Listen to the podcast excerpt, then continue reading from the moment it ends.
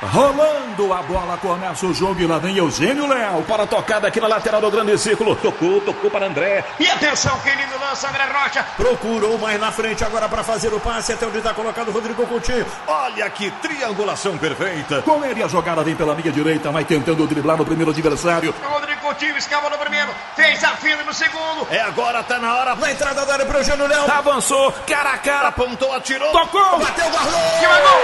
Valeu. É gol. É nosso, é nosso, é nosso! Nossa!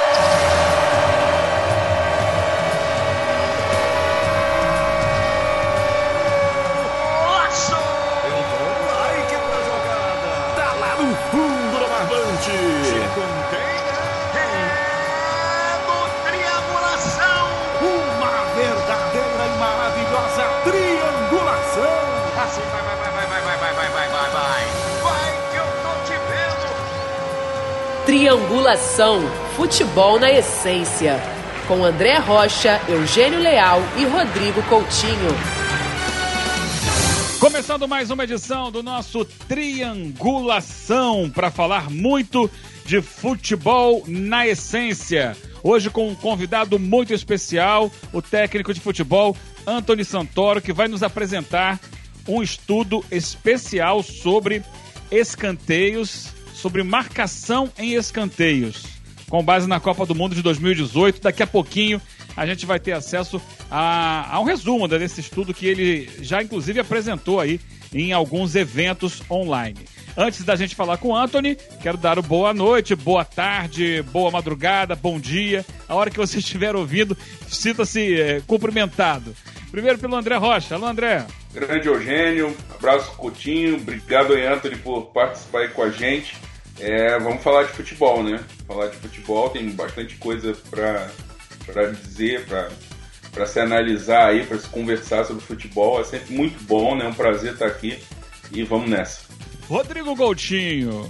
Fala Eugênio, fala André, obrigado Anthony pela participação, né? Acho que temos um tema aí que é, acho que é uma importante contribuição. Mais para frente a gente pode falar sobre isso, mas creio que esse trabalho do Anthony aí é, poderia inspirar outros trabalhos de profissionais da área, né? Até nós, de nós mesmos da imprensa, porque acho que às vezes falta documentar isso e aprofundar, né? Acho que às vezes a gente ouve muito treinador falando, ah, foi gol de bola parada, gol de bola parada, isso bola parada, como se fosse um demérito, como se fosse uma coisa assim que fosse aleatória, mas não, é muito, é muito treino, é muito, muito trabalho, é estratégia, é aproveitamento de características de alguns jogadores. Acho que é um tema muito legal de, da gente conversar hoje, já.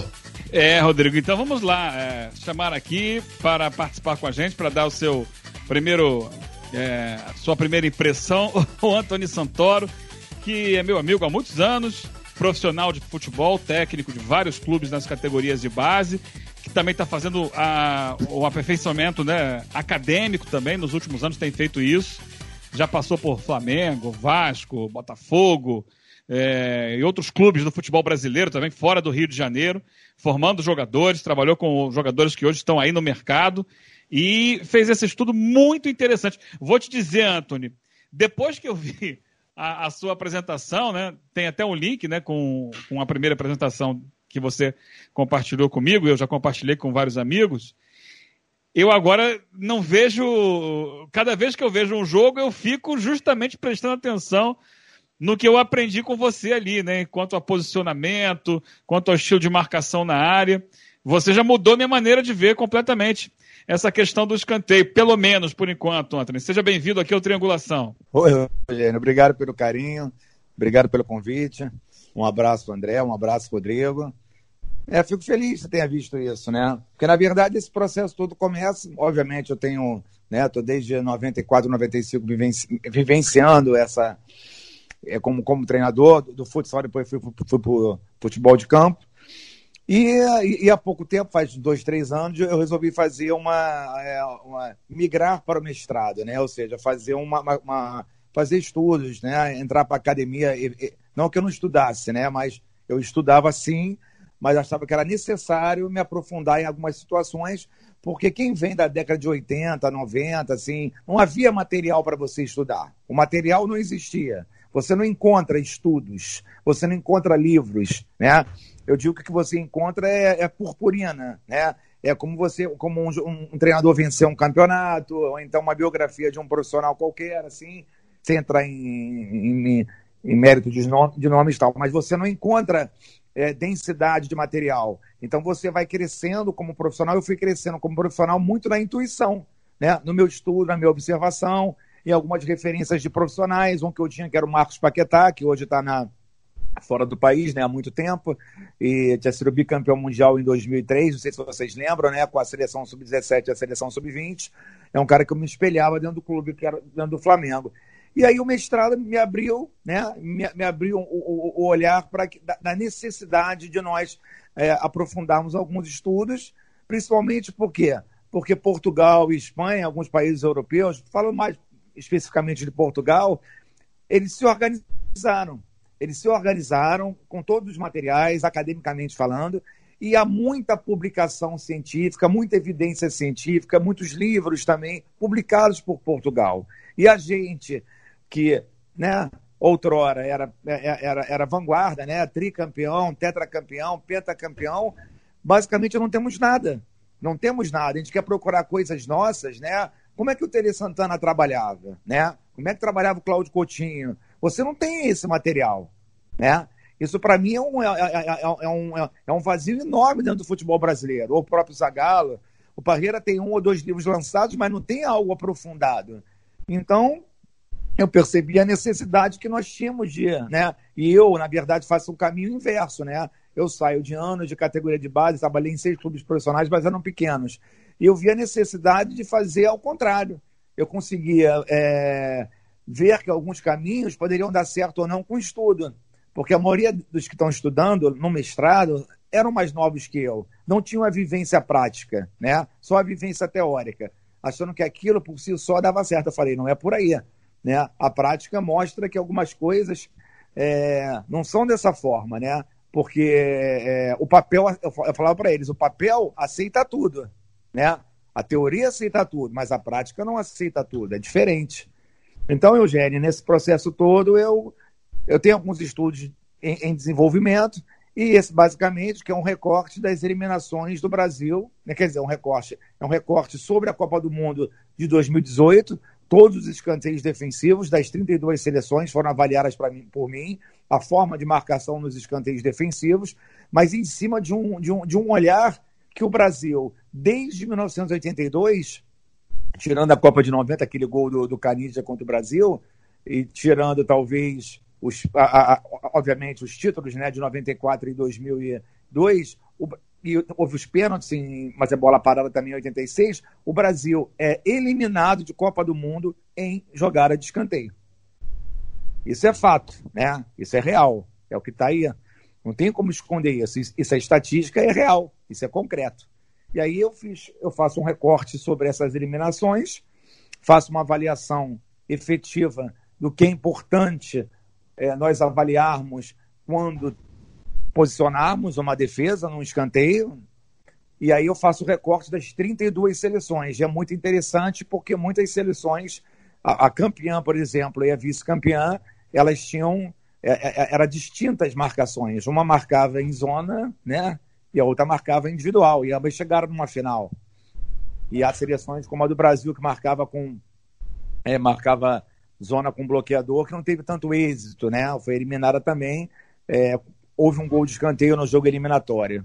Mais ou menos por aí, Eugênio. Quero saber do André e do Rodrigo se tem alguma questão inicial para colocarem para o Anthony ou se vamos deixar o Anthony já desenvolver uh, o, o, trabalho dele, né, fazer um resumo do que ele pesquisou, observando os escanteios na última Copa do Mundo. André, Rodrigo? É, eu acho mais interessante é, o, o Anthony passar, né? Porque aí a gente pode trabalhar em cima. Não sei o que, que vocês acham, mas eu acho que seria mais interessante assim, né? E principalmente assim, porque como a gente não tem o, o recurso visual, né? Então a, a parte é, explicativa dele vai ajudar a gente a, na hora que a gente for colocar as nossas questões, quem está nos ouvindo poder imaginar, né? Já que não dá para visualizar. Concordo, acho que tem que seguir, Eugênio. Deixa o Anthony explanar primeiro e depois a gente vai, vai fazendo as pontuações e as perguntas para ele.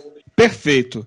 É, você tocou num assunto, Anthony, que a gente abordou recentemente aqui, né? Os colegas vão lembrar é, no nosso podcast, nós fizemos uma, uma série de edições falando durante a pandemia, né? Sobre as Copas que perdemos. Nós analisamos desde 1982 até essa última de 2018, as Copas em que o Brasil foi eliminado. E abordamos esse assunto, né? Esse aspecto da, da bola parada, da bola aérea, nem só de escanteio, mas também de falta lateral, né? Foi assim, por exemplo, no gol Sim, do Henry contra o Brasil em 2006. 2006. Isso, isso. E o primeiro gol é, da Holanda. E o primeiro gol da, Holanda, em 2010. Isso. Exatamente. Mas que são situações muito semelhantes, né? As do escanteio. Essa fragilidade que o Brasil vem apresentando e que permeou, né? Essas últimas Copas do Mundo, né? E aí eu achei muito interessante quando eu comecei a ver o seu vídeo, falei, caramba, o Anthony tomou, tocou justamente num dos assuntos que nós abordamos aqui nas edições do As Copas que Perdemos. Não, não, obviamente não ficamos só nisso, né, porque tratamos de uma série de outras questões, mas esse foi um ponto que, pelo menos para mim, ficou muito forte. Sim, sim. E é daí que você, você parte o seu raciocínio, né? A partir sim, desse é, ponto é, aí que você começa. Perfeito. É, é, o recorte das eliminações. E se vocês perceberem, né, a gente é eliminado em 82. Vamos passar 86, que também é bola parada, mas são pênaltis. Nós somos eliminados em 82. O terceiro gol que o Brasil toma é um gol de. O Brasil jogava pelo empate, né? O 3 a 2 contra, contra a Itália. O terceiro gol é um gol de escanteio. Em 98, na final, os dois primeiros gols de cabeça do Zidane, um escanteio de cada lado.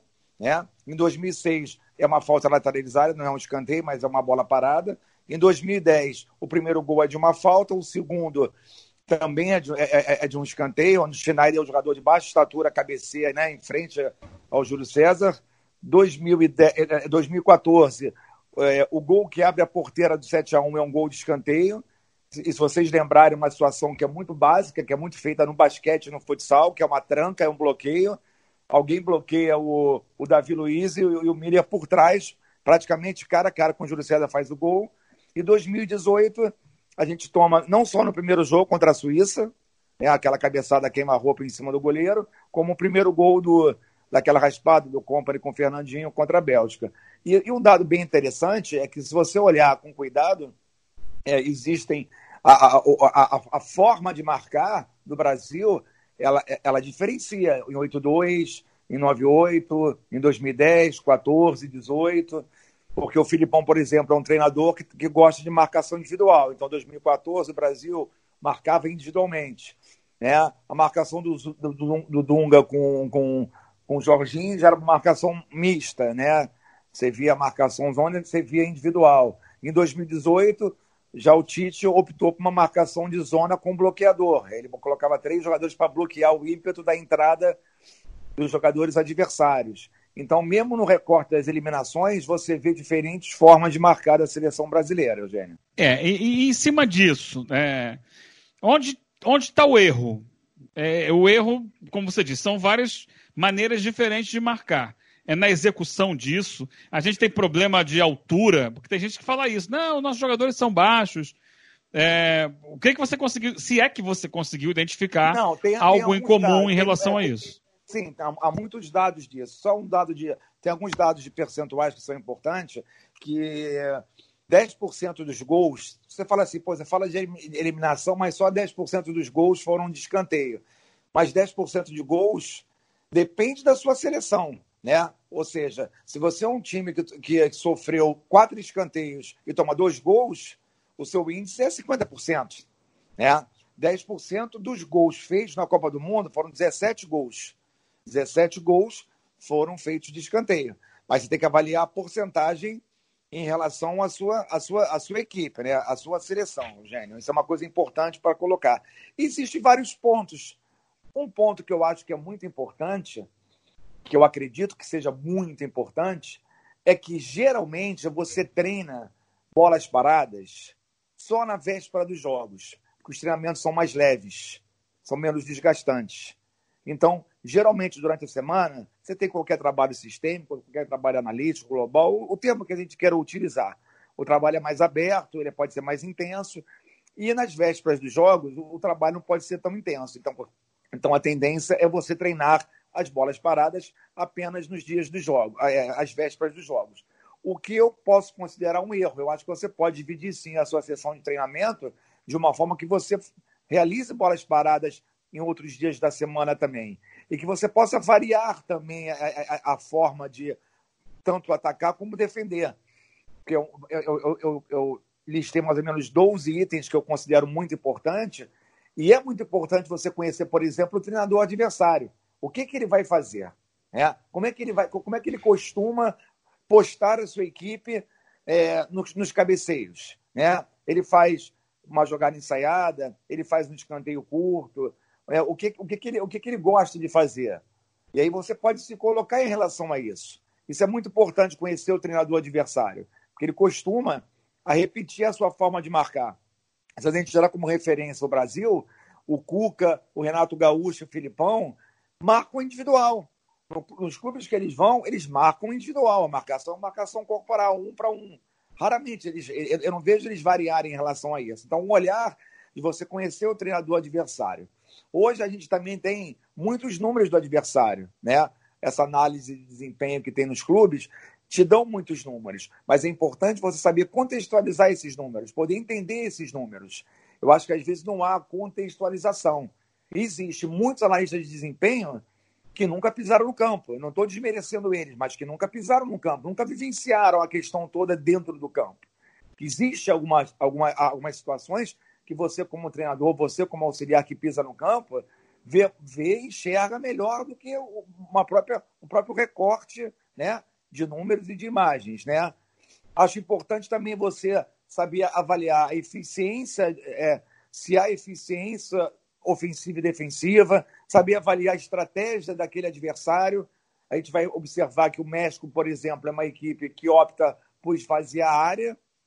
Ah, mas por que, que o México opta em esvaziar a área? Não sei. O Oswald acredita que ele esvaziando a área, ele talvez dê facilidade para o goleiro dele sair, sem esbarrar em nenhum atleta.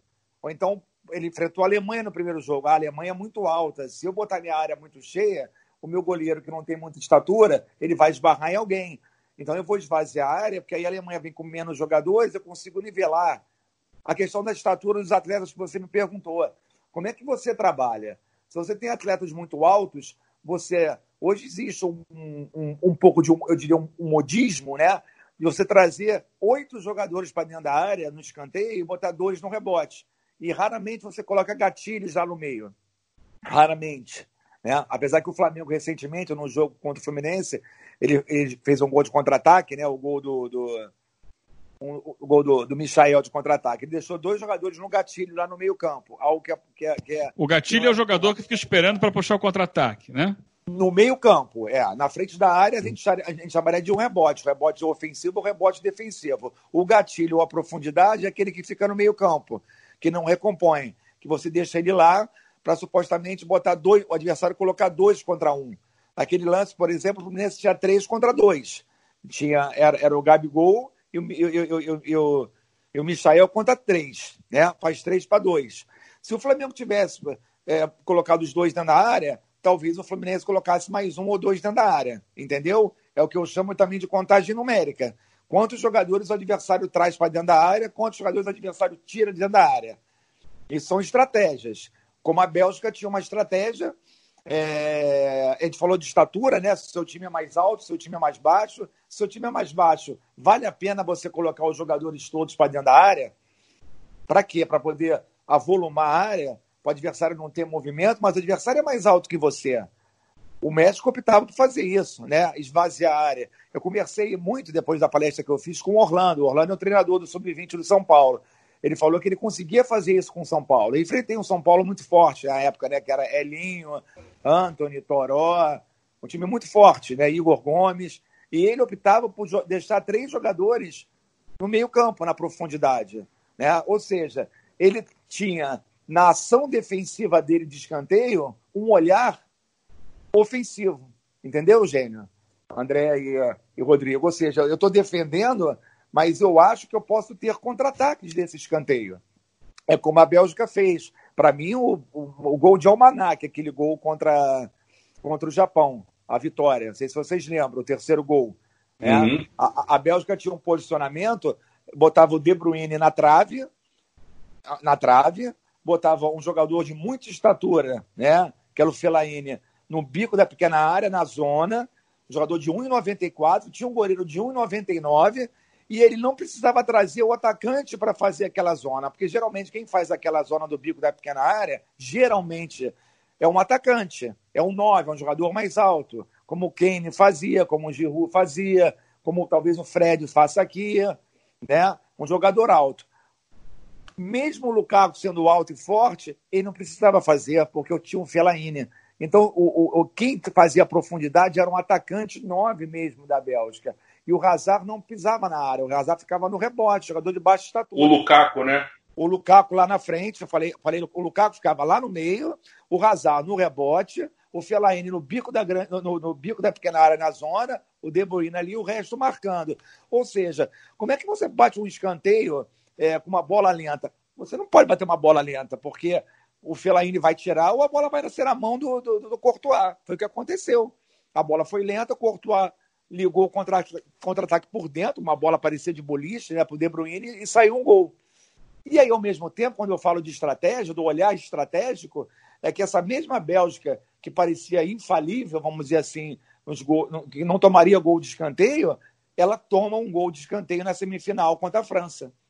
A França deve ter observado bem a Bélgica e, através de treinamentos, que eu acho que você pode mudar sim uma, uma jogada de escanteio, você pode criar uma jogada nova de escanteio sim, não precisa só ser aquela que você está acostumada. Se vocês lembram, o, o, jogador da. Eu não lembro quem foi, o jogador da França antecipa o Fellaini, ele antecipa o Fellaini, ele raspa e a França um faz 1 a 0 A França faz 1 a 0 e ganha o jogo, né? E ganha o jogo. Logo contra a Bélgica. Ou seja, a gente vê também que tem uma importância, né? A semifinal foi um gol de escanteio. E na final também. Na final houve um gol de, que eu considero de escanteio, porque estava 1 a 1 o jogo quando houve um escanteio, que a bola bateu na mão, não bateu na mão do jogador da, da, da Croácia, e foram ver no VAR, o juiz deu pênalti. Ou seja, oriundo de um escanteio, ocorreu a situação do pênalti, né?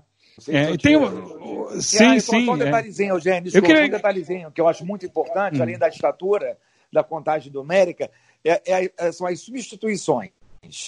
Como assim, Antônio, substituições? Se você está acostumado a botar um jogador de muita estatura fazendo um bico da pequena área na zona, ele é um atacante. Se você, por acaso, perde ele no jogo, né? você perde ele porque ele se machuca, porque ele se, né, houve uma lesão, ele é expulso, enfim. É...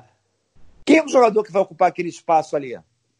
Ah, você tem um jogador para ocupar aquele espaço? O jogador que vai entrar, o atacante que vai entrar, tem a estatura dele? Não, não tem a estatura dele. O que, que você vai fazer? Você vai deslocar um volante? Você vai deslocar um zagueiro para ali. Como é que você faz a, a distribuição da sua área quando acontecem três e agora cinco substituições? Porque acontece muitos escanteios depois das três, das quatro, das cinco substituições de agora. Como é que como é que está essa área montada? Porque ofensivamente, vamos dizer que você pode ficar mais despreocupado. Você está atacando, mas defensivamente você tem que manter aquilo que você treinou para aquela equipe que vai iniciar. Só que você não sabe efetivamente quais. Você pode imaginar algumas substituições, mas você não sabe quais substituições podem acontecer numa partida. Então você às vezes modifica, né? Se você lembrar de um detalhe, um detalhe pequeno que eu lembrei agora, o Flamengo foi campeão contra o Vasco num gol de escanteio, onde o Rodrigo, não sei se vocês lembram disso, né? Está recebendo atendimento fora de campo, ali na linha de fundo. Lembra disso, Eugênio? Não sei se vocês lembram, André. O Rodrigo está recebendo atendimento. Né? A, a, eles batem Sim. o escanteio com, com um jogador a menos dentro da área.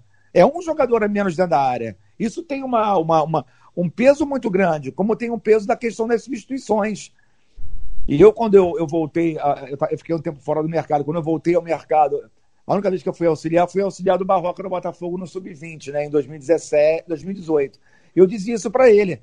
Né? A gente tem que estar atento, porque quando a gente substitui um jogador, a gente sempre olha para uma questão na frente, mas na questão das bolas paradas e de escanteio, aonde vai estar a ocupação daquele cara que você tirou. E o Brasil, se você olhar também o Brasil, o Brasil tinha uma distribuição diferente dos marcadores da zona e dos bloqueadores.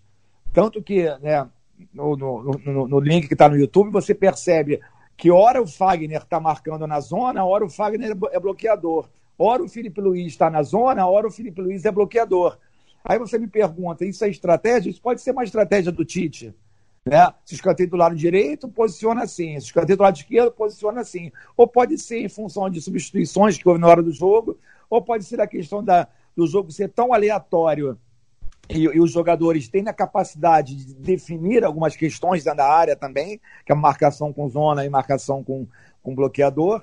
Então, assim, há muitas questões para mim. E fora as tomadas de decisão, que eu chamo de a tomar decisão verbalizada, né? Você trocar informações, você falar o que está acontecendo, você gerar a orientação e que realmente os jogadores possam entender, porque é muito difícil é, é, o jogador trocar com você. Ele geralmente ouve o que você fala, ele, você acha que ele assimila o conteúdo e você vai ver às vezes que ele não assimila na hora do jogo, que ele não consegue fazer, que ele erra, né? Alguma coisa acontece.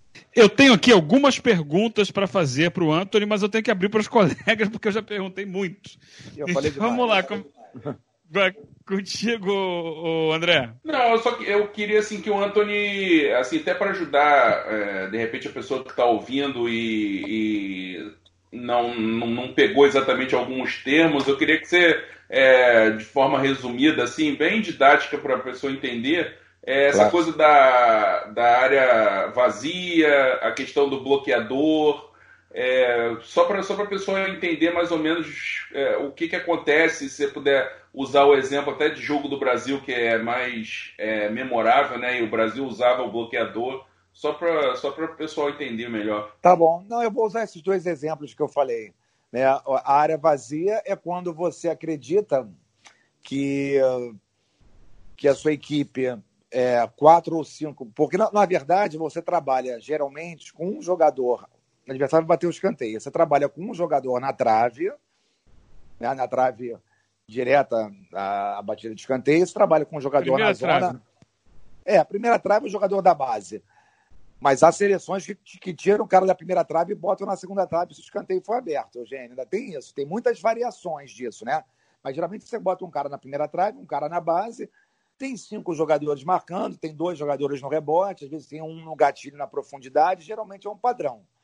Mas se você acha que a sua equipe não tem muita estatura, e se você acha que o adversário, é, ou, ou, se você acha que a sua equipe tem um bom tempo de bola aérea e o seu goleiro tem uma excepcional saída, para que, que você vai preencher a área com muitos jogadores da sua equipe, trazendo jogadores do adversário?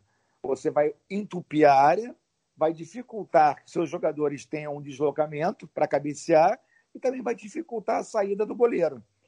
Você botando, como o México fazia, dois jogadores no rebote defensivo e três lá na frente, você só tinha quatro jogadores marcando na área. O adversário só vai entrar com quatro. O adversário tem que botar dois no rebote junto com você e botar três lá no meio-campo ou quatro para fazer, porque você deixou três lá para o contra-ataque. Então a área ficando vazia, ela pode ser um facilitador para o jogador de defesa se deslocar e cabecear, ou um facilitador para o goleiro também poder sair e pegar essa bola. O goleiro do México, por exemplo, ele defendia a bola, ele já armava a ligação direta no contra-ataque.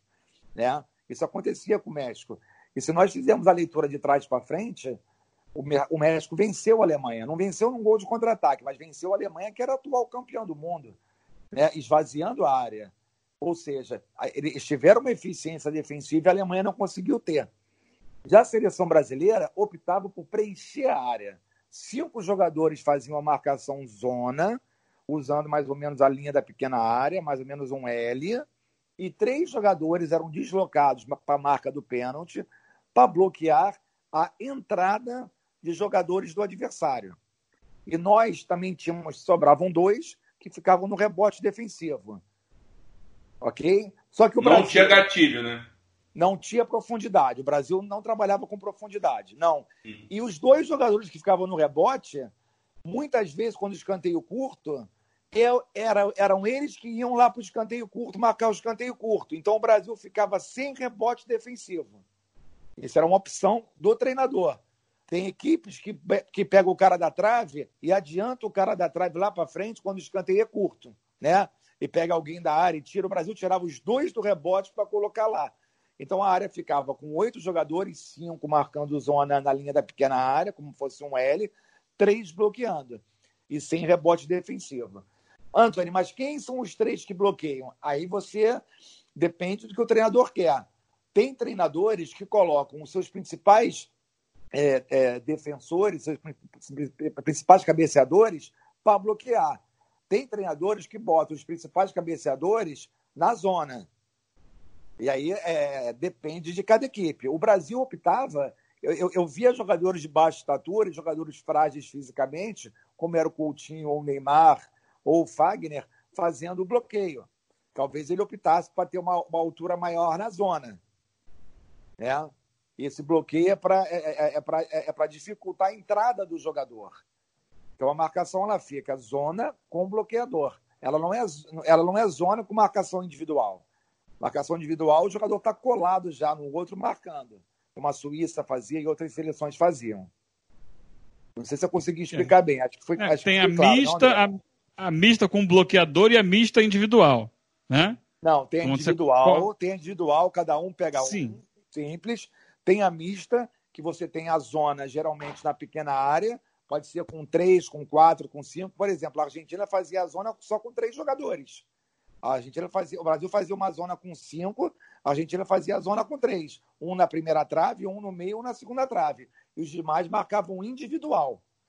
Individual. E você tem a zona, que pode ser com ou sem bloqueador. A Croácia fazia uma zona, zona, duas linhas. Imagina duas linhas de quatro. A Alemanha fazia duas linhas de quatro, era uma zona e não tinha bloqueador. O Brasil fazia uma zona e os outros jogadores não marcavam individual, eles faziam com o bloqueador.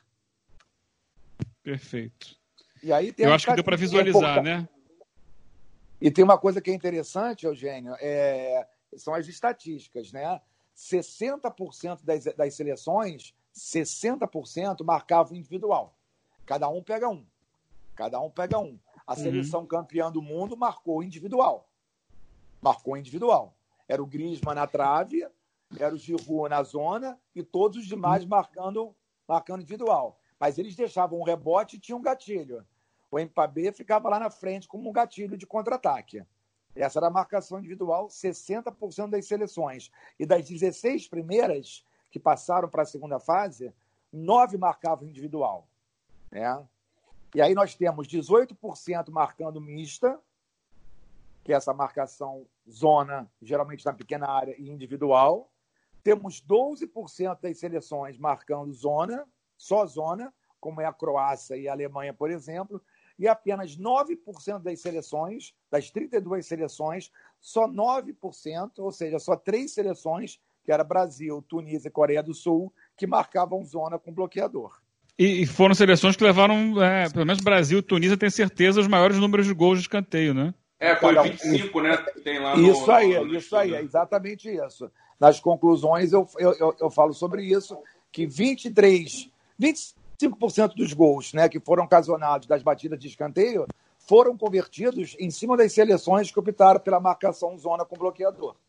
Quatro gols dos 17 foram tomados pelas equipes que marcaram zona com bloqueador, da Tunísia e o Brasil. E a Tunísia toma dois gols contra a Inglaterra e uma coisa, Sim. não vou dizer que é básica, né? Mas a Tunísia tem três jogadores para bloquear quatro. A Inglaterra faz uma movimentação, os jogadores estão na linha da grande área, faz uma movimentação, um para cada lado, e um cara cabeceia livre. E um cara cabeceia livre. É, já que você tocou no assunto, essa era uma pergunta que eu ia fazer depois, o Rodrigo tá, tem que fazer a dele, mas já que você tocou no assunto, essa movimentação da Inglaterra foi muito falada na Copa do Mundo, né? É, que tinha sido inspirada em futebol americano e tal. Eles, eles saem de um bolo na entrada da área, cada um corre para um lado. Isso, agora, não vi outras seleções fazendo e não tenho visto muitas equipes fazendo isso depois. É, agora, a Inglaterra fez quatro gols de escanteio, foi a seleção que mais fez gols de escanteio na Copa. Isso aí é, dá certo, funciona? O é, que, que, você acha dessa, Eugênio, desse expediente? É, é, é, sempre que eu falo da leitura de trás para frente. Mas houve seleções que enfrentaram a Inglaterra marcando individualmente esses jogadores. Colavam nesses jogadores. Né? A Bélgica colava nesses jogadores, por exemplo. Né? Há, há seleções que não colavam nos jogadores, como o Brasil não colaria. A Tunísia não colou. Só que, a, só que a, a, Inglaterra teve duas formas de escanteio. Teve essa que a gente chama do trenzinho, né? Era um atrás do outro, né? Eram quase cinco, um atrás do outro. E tinha a outra contra a Tunísia, que os quatro estavam praticamente em linha e eles entravam, variando né, a movimentação. talvez tivessem mais de uma, uma duas batidas de escanteio, duas ou três batidas de escanteio com variação. Não sei se eu te respondi, sim. Mas e aí, você acha que é, é, é, esse sistema daí ele é pouco usado, deveria ser mais usado? Ou não, tem, não dá tempo de treinar, não vale a pena? Não, tudo dá tempo para treinar, Eugênio. Tudo dá tempo para treinar, para memorizar. Tudo, tudo, tudo. É porque essas, essas jogadas me remetem muito futsal, né? Me remete muito futsal, movimentação de futsal. Onde você vai para um lado, vai para o outro tal. E é tanto, e é tanto o adversário que está marcando individualmente ou está marcando em zona, ambas as marcações têm seus prós e os contras. Porque a marcação zona, ao mesmo tempo que ela é boa, por a Croácia fez uma marcação zonal. Né? Só que a Croácia, os jogadores eram muito grandes e muito fortes. Pareciam oito pilares dentro da, dentro da, entre a pequena e a marca do, a pequena área a marca do pênalti. Era difícil o adversário entrar naqueles espaços, jogadores grandes, fortes. Só que a marcação zona, ela também tem os seus contras. Porque se entrar dois ou três jogadores na sua zona, como é que você marca dois jogadores, você sendo um jogador só? Isso é um, isso é uma, isso é, uma, é um problema na marcação zona. Já na marcação individual, ao mesmo tempo que você marca o cara, ou seja, você não tem dúvida, o Eugênio vai marcar o André e o Anthony vai marcar o Rodrigo. Essa é a marcação individual, ficou definida. Mas se eu trancar o marcador do outro, né, fazer um bloqueio, como acontece muito no basquete ou no futsal, acontece gol. Acontece gol, como o primeiro gol que o Brasil tomou em 2014. Vocês lembram desse gol, né? como eu falei já anteriormente, alguém tranca o Davi Luiz e o Miller roda por trás para fazer o gol. Então, Eugênio, depende também o que o treinador opta por marcar. Individual, zona, mista. Eu acredito que esse tipo de, de, de entrada ela pode ser benéfica também. Ela tem a sua característica, sim. Rodrigo, desculpa demorar para te passar a bola, mas é a sua. Vai lá. Não, tranquilo, tô, tô ouvindo aqui, aprendendo um pouquinho também. É, quem, quem bloqueou o Davi Luiz, se eu não me engano, foi o Kedira. É, eles faziam. A Alemanha, é, na Copa de 2014, ela chegou a fazer essa jogada contra a Argélia também, mas não saiu o gol. É, quem cabeceou foi o Howard, aquele, aquele zagueiro que jogava de lateral esquerdo às vezes. Sim, o falso lateral é, esquerdo, sim. Isso. Então, eu queria perguntar pro Antônio o seguinte.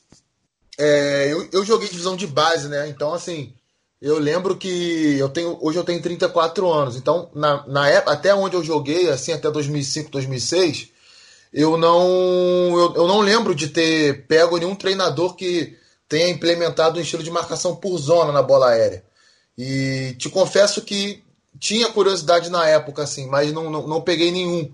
E era uma coisa que me deixava às vezes desconfortável, não, não, não, não, não por mim, mas por outros jogadores, né? Porque Divisão de base, o Anthony sabe muito bem disso, ele é treinador de divisão de base, treinou várias equipes. É, você não tem muita noção de quem você vai enfrentar. Muitas vezes você perfeito, não sabe quem, quem você vai enfrentar. Perfeito, perfeito sua colocação. É? Continua, perfeita, perfeita. Então, assim, é, às vezes acontecia, por exemplo, eu, eu tenho hoje 1,90m. Né? Então, eu com 14 anos tinha 1,80m. Então, eu, eu às vezes eu ia jogar contra algum time e o treinador botava dois caras para marcar bola aérea, um para bloquear e outro para disputar no alto, se eu superasse o bloqueio. E eu vi isso acontecer às vezes com algum colega meu de time, né? Sei lá, às vezes você defendia a área ali com cinco marcando individual, mais dois marcando zona. E sempre tinha um jogador mais baixo marcando individual. E às vezes é, você ia bater as alturas assim, sempre no primeiro escanteio, o treinador falava ó, zagueiro com zagueiro, centroavante com o centroavante, coisas desse tipo assim. Dependendo de treinador para treinador, variava um pouquinho.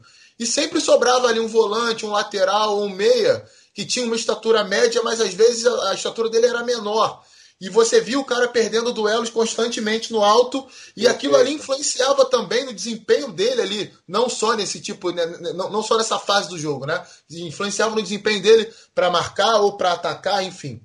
Eu queria saber do Anthony como é que ele trabalha essas questões assim quando ele está tá treinando as equipes. Você está certíssimo. É, esse, esse estudo, a gente diz que ele é padrão ouro, né? Você pega um, um recorte de Copa do Mundo. Como você Isso. pega um recorte de Campeonato Brasileiro de Série A ou de uma Liga dos Campeões. Se você é um treinador de categoria de base, você joga um brasileiro, ou um carioca sub-17, sub-20, um paulista, você não sabe efetivamente quem são os jogadores do adversário. Não sabe. Vai saber, talvez, se você for chegar a uma final. Né? Então, se você opta por marcar individual né, um, dá um exemplo aqui, no Sub-17 Sub-20, Flamengo e Madureira, vai ser um caça-caça na hora. Porque o, o, o, adversário não sabe efetivamente, né? Vai que o zagueiro do adversário é um Gamar que não tem estatura. Vai que o atacante do adversário é um Romário, um Bebeto que não tem estatura. Como é que o zagueiro vai pegar um, um atacante que não é tão alto? Isso pode acontecer também, né? Isso. Então, o, o, o, que eu, o que eu acredito para as categorias de base, pelos meus anos, Eugênio falou do Vasco, mas foi o único time que eu não trabalhei. Trabalhei no Flamengo, Fluminense, Botafogo duas vezes. Desculpa. Minha... Não tem problema, não. Apenas não trabalhei no Vasco. Mas a minha vivência é que você tem que dar para eles todas as formas de marcação.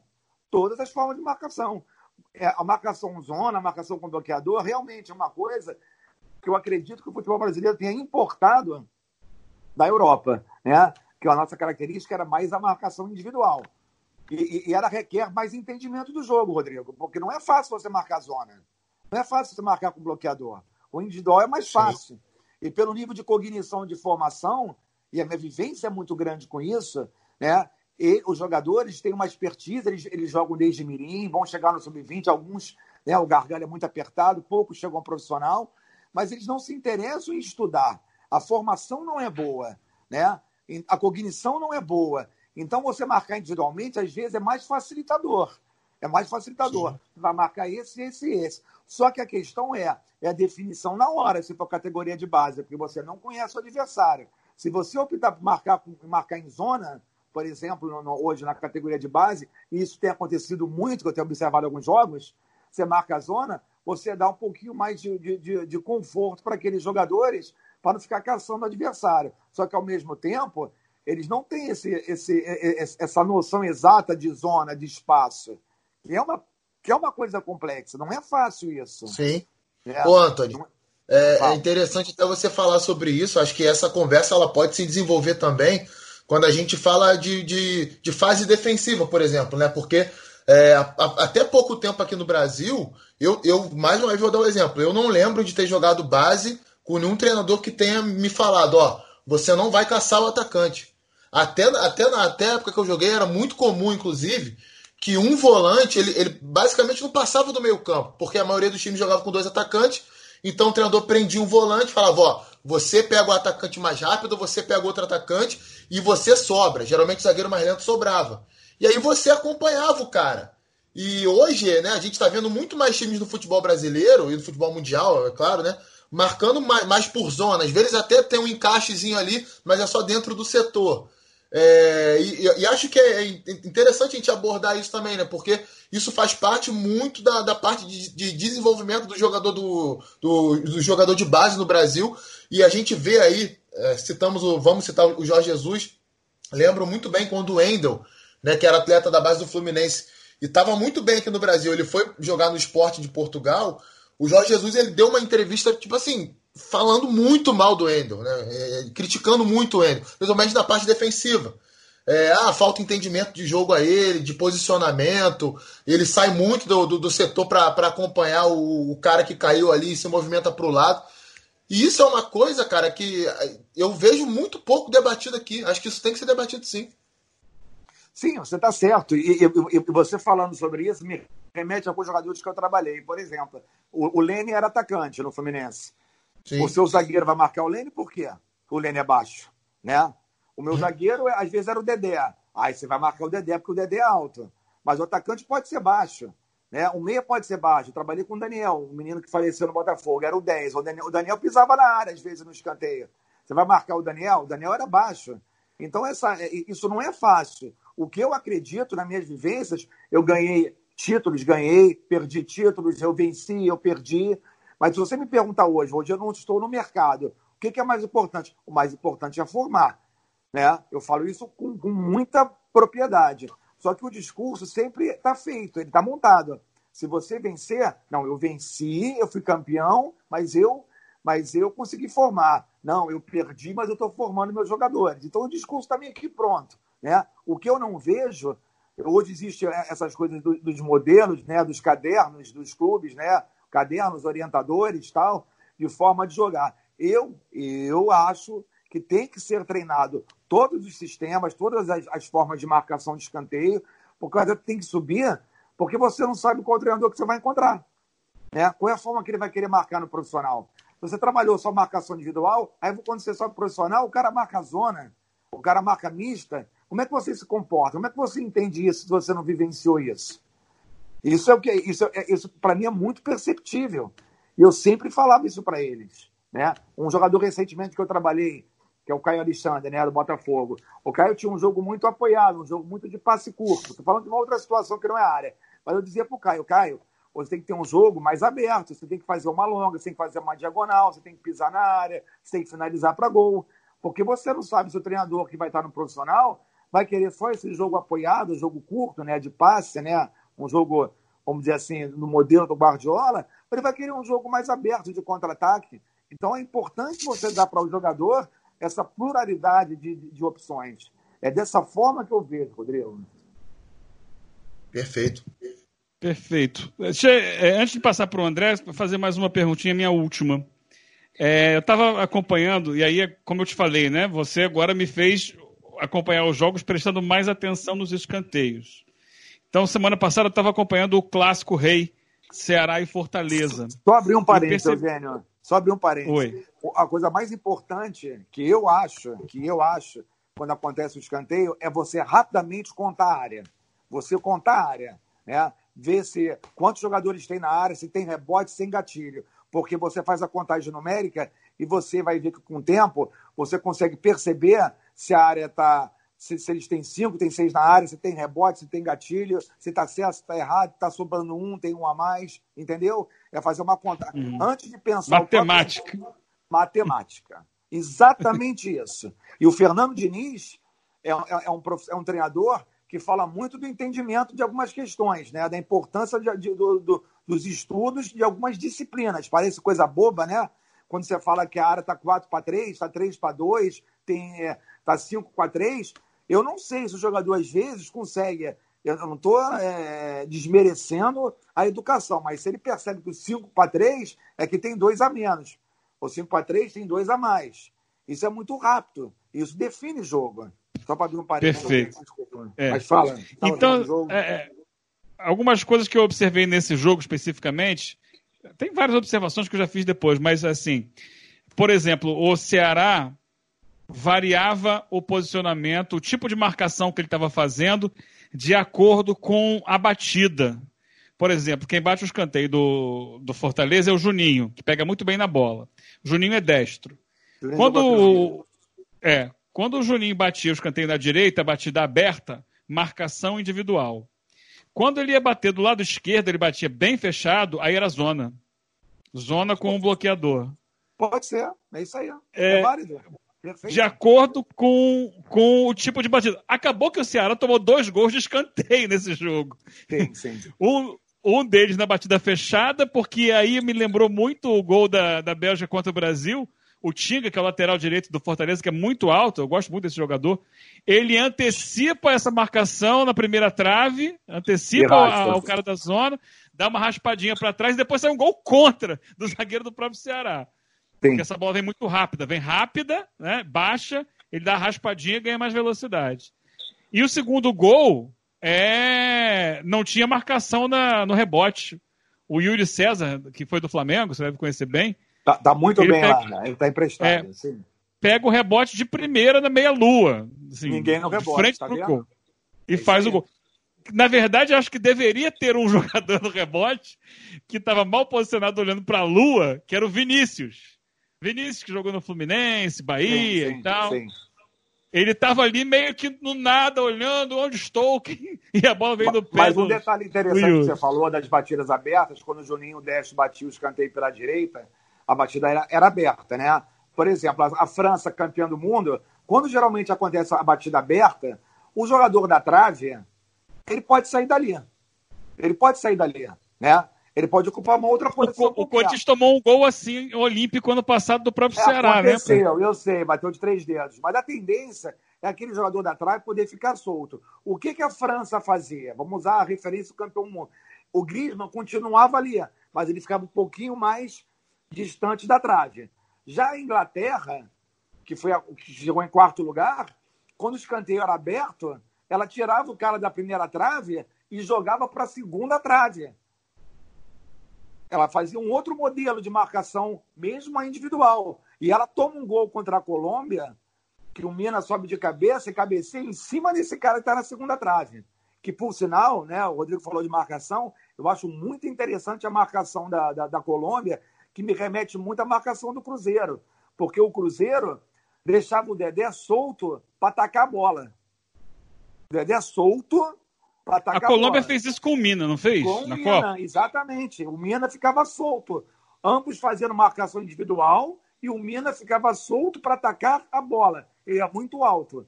É, ele faz, se não me engano, estou falando defensivamente, mas ofensivamente acho que ele faz três gols da Copa, né? Dois ou três, eu não lembro bem. É, ele é o jogador que mais fez gols de, de cabeça em escanteio na Copa, foi o Mina.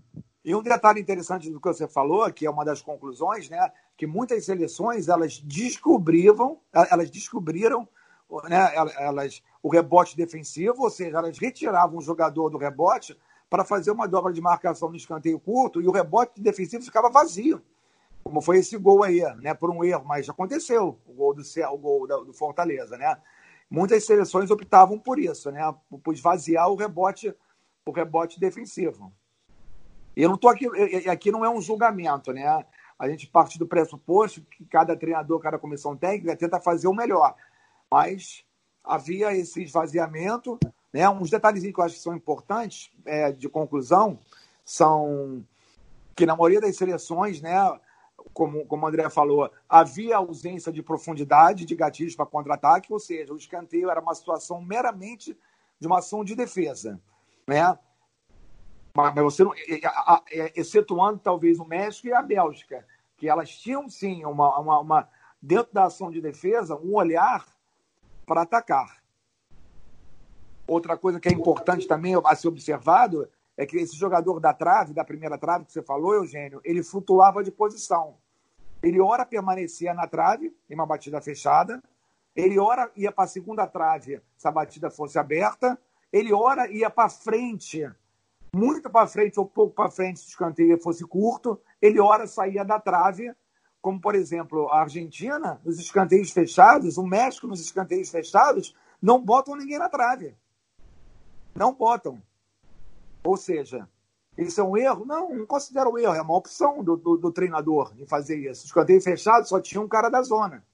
Então são detalhes bem interessantes né, que dá para perceber.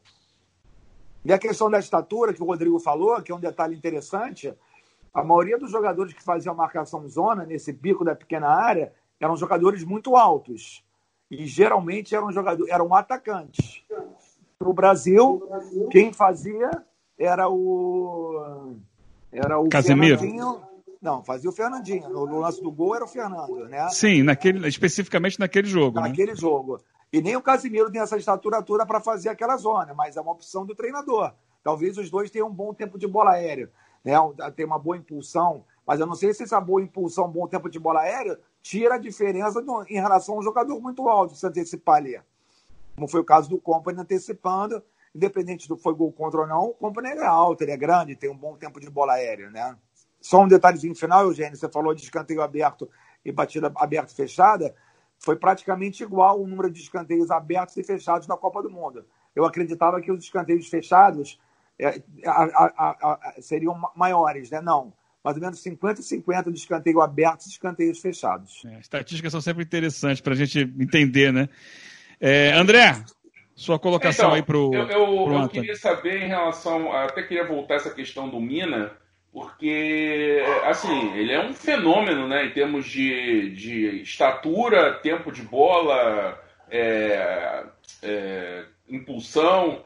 O que eu queria saber é o seguinte: é, um jogador desse, você até no, no, seu estudo lá na interação com, com, com a menina que estava fazendo a apresentação, você falou do Fernandão que ele tinha é, um bom posicionamento, um bom tempo de bola no, no posicionamento ali na, na trave e que você, se ficasse sem ele, você não sabia o que fazer. O que eu queria te perguntar, assim, é, digamos que você tenha um Mina no teu time, e só que no jogo jogado ali, na, na, na bola rolando, ele tá naquele modo aleatório dele, que às vezes entra, né, fazendo um monte de pichotada, maluquices, indo pro ataque, enfim, naquele num loop aleatório, atrapalhando o time, mas ele ter essa situação fundamental na, na, na, na jogada de bola aérea. O que eu queria saber é se você é, coloca isso como, como um ponto principal, é, a importância dele na bola aérea, ou de um jogador do, do, da maneira como, como ele é,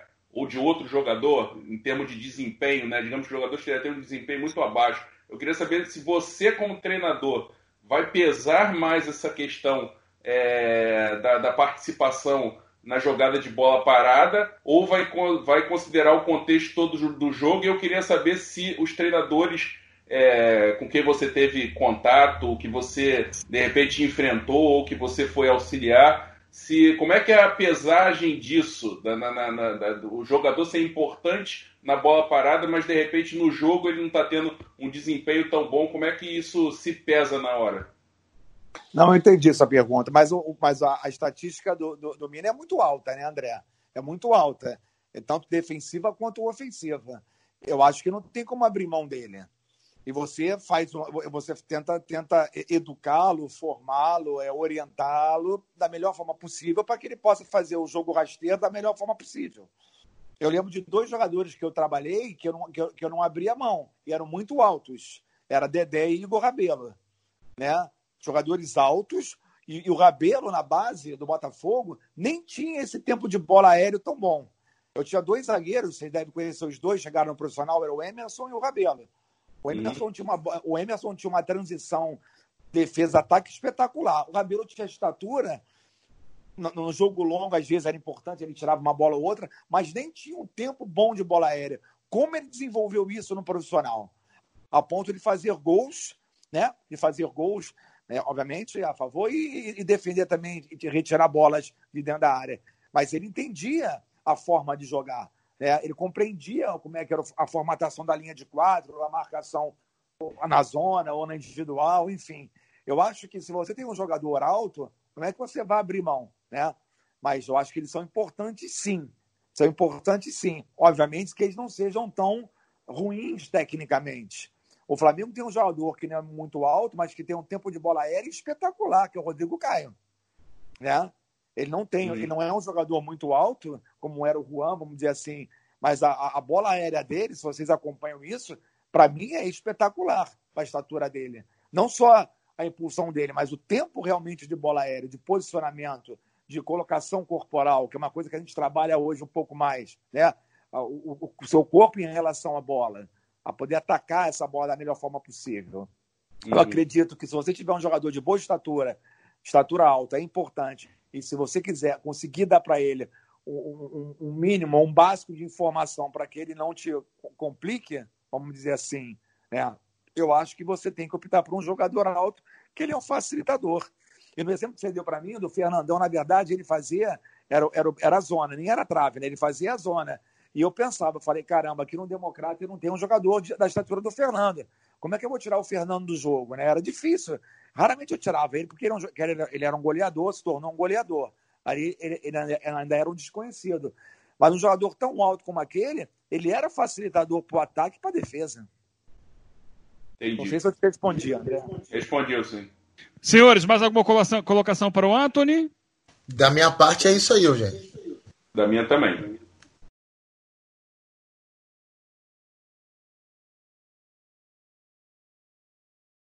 Então, agradecer você, Antônio Santoro, pela aula que nos deu aqui com relação a esse estudo que você fez e, e acho que continua desenvolvendo, observando e trabalhando em cima disso, tem apresentado, que realmente para mim foi muito esclarecedor e como eu te falei, né, eu já tinha visto a sua palestra completa e eu, eu passei a ver de forma completamente diferente. Espero que as pessoas que acompanharam aqui, estão acompanhando a nossa edição do, do Triangulação, também é, possam começar a perceber esse trabalho, que é uma parte importante hoje do trabalho da comissão técnica, né? A comissão técnica precisa ter isso trabalhado. Tem muito gol que sai assim, é decisivo em muitas partidas. E não dá mais como foi colocado aqui pelo André, se não me engano, né? Para dizer assim, ah, não, foi gol de bola parada, como se fosse uma coisa aleatória. Não, não é. Cada vez menos é aleatório, né? Você lembra o, o, o 5 a 0 do Flamengo contra o, o Grêmio? É, três gols foram um descarteio. Três gols partiram do escanteio. Como é que marca o Grêmio? O Grêmio marca individual. Talvez da marcação individual, o que, que o Jorge Jesus deve ter feito? Vou, vou, vou dar um antídoto para esse, esse cara, né? Vou fazer uma tranca aqui, uma tranca ali. Eu estou dizendo que a origem de três gols foram de escanteio. Um houve no rebote, ah, Gabigol, o outro, Rodrigo Caio antecipou, mas foram três gols de escanteio. Talvez coubesse ao treinador adversário o antídoto do antídoto, né? Porque se eu estou marcando individual, o adversário vai querer me trancar. O que, que eu vou fazer para não ser trancado? Acho que esse olhar é muito importante. E só para fazer um, afirmar uma coisa, Eugênio, eu tô, esse, esse estudo está virando um artigo científico, né, que eu estou escrevendo. Vai ter mais tabulações, vão ter mais estatísticas também, né? Não só estatística, mas também é, os resultados, as observações. E quem quiser também ver, ele está no YouTube, né? É, é, é análise e mapeamento dos escanteios defensivos da Copa do Mundo de 2018 é o estudo do laboratório que eu faço parte, quer dizer, eu faço parte de dois laboratórios, o da UERJ e da UFRJ, mas esse é do lado FUT, Laboratório de Futebol, Estudos de Futebol da UERJ. Perfeito, eu vou botar o link aqui na texto aqui de apresentação do, dessa edição do Triangulação. Quem quiser. O link do, dá um... link do YouTube, porque tem do Spotify Isso, também, dá um clique lá e acompanha. Tá Isso, do YouTube mesmo. É. Mas vou colocar aqui na apresentação do, do coisa. Muito bem, com isso encerramos essa edição do Triangulação, edição especial falando sobre esse trabalho do Antônio Santoro, dissecando os escanteios defensivos, um trabalho muito importante para que a gente entenda o que vem por aí. Vem aí um longo campeonato brasileiro com Libertadores, com tudo junto, e a gente vai ver muito gol de bola parada e é bom a gente começar a olhar para esses gols de bola parada como trabalho dos técnicos, tanto no aspecto defensivo quanto no ofensivo, a gente falou mais aqui do defensivo, mas também tem muito trabalho ofensivo importante, estratégias de cobrança de escanteio, de posicionamento e de ataque à bola que tem feito é, a diferença no futebol. Até a próxima, galera!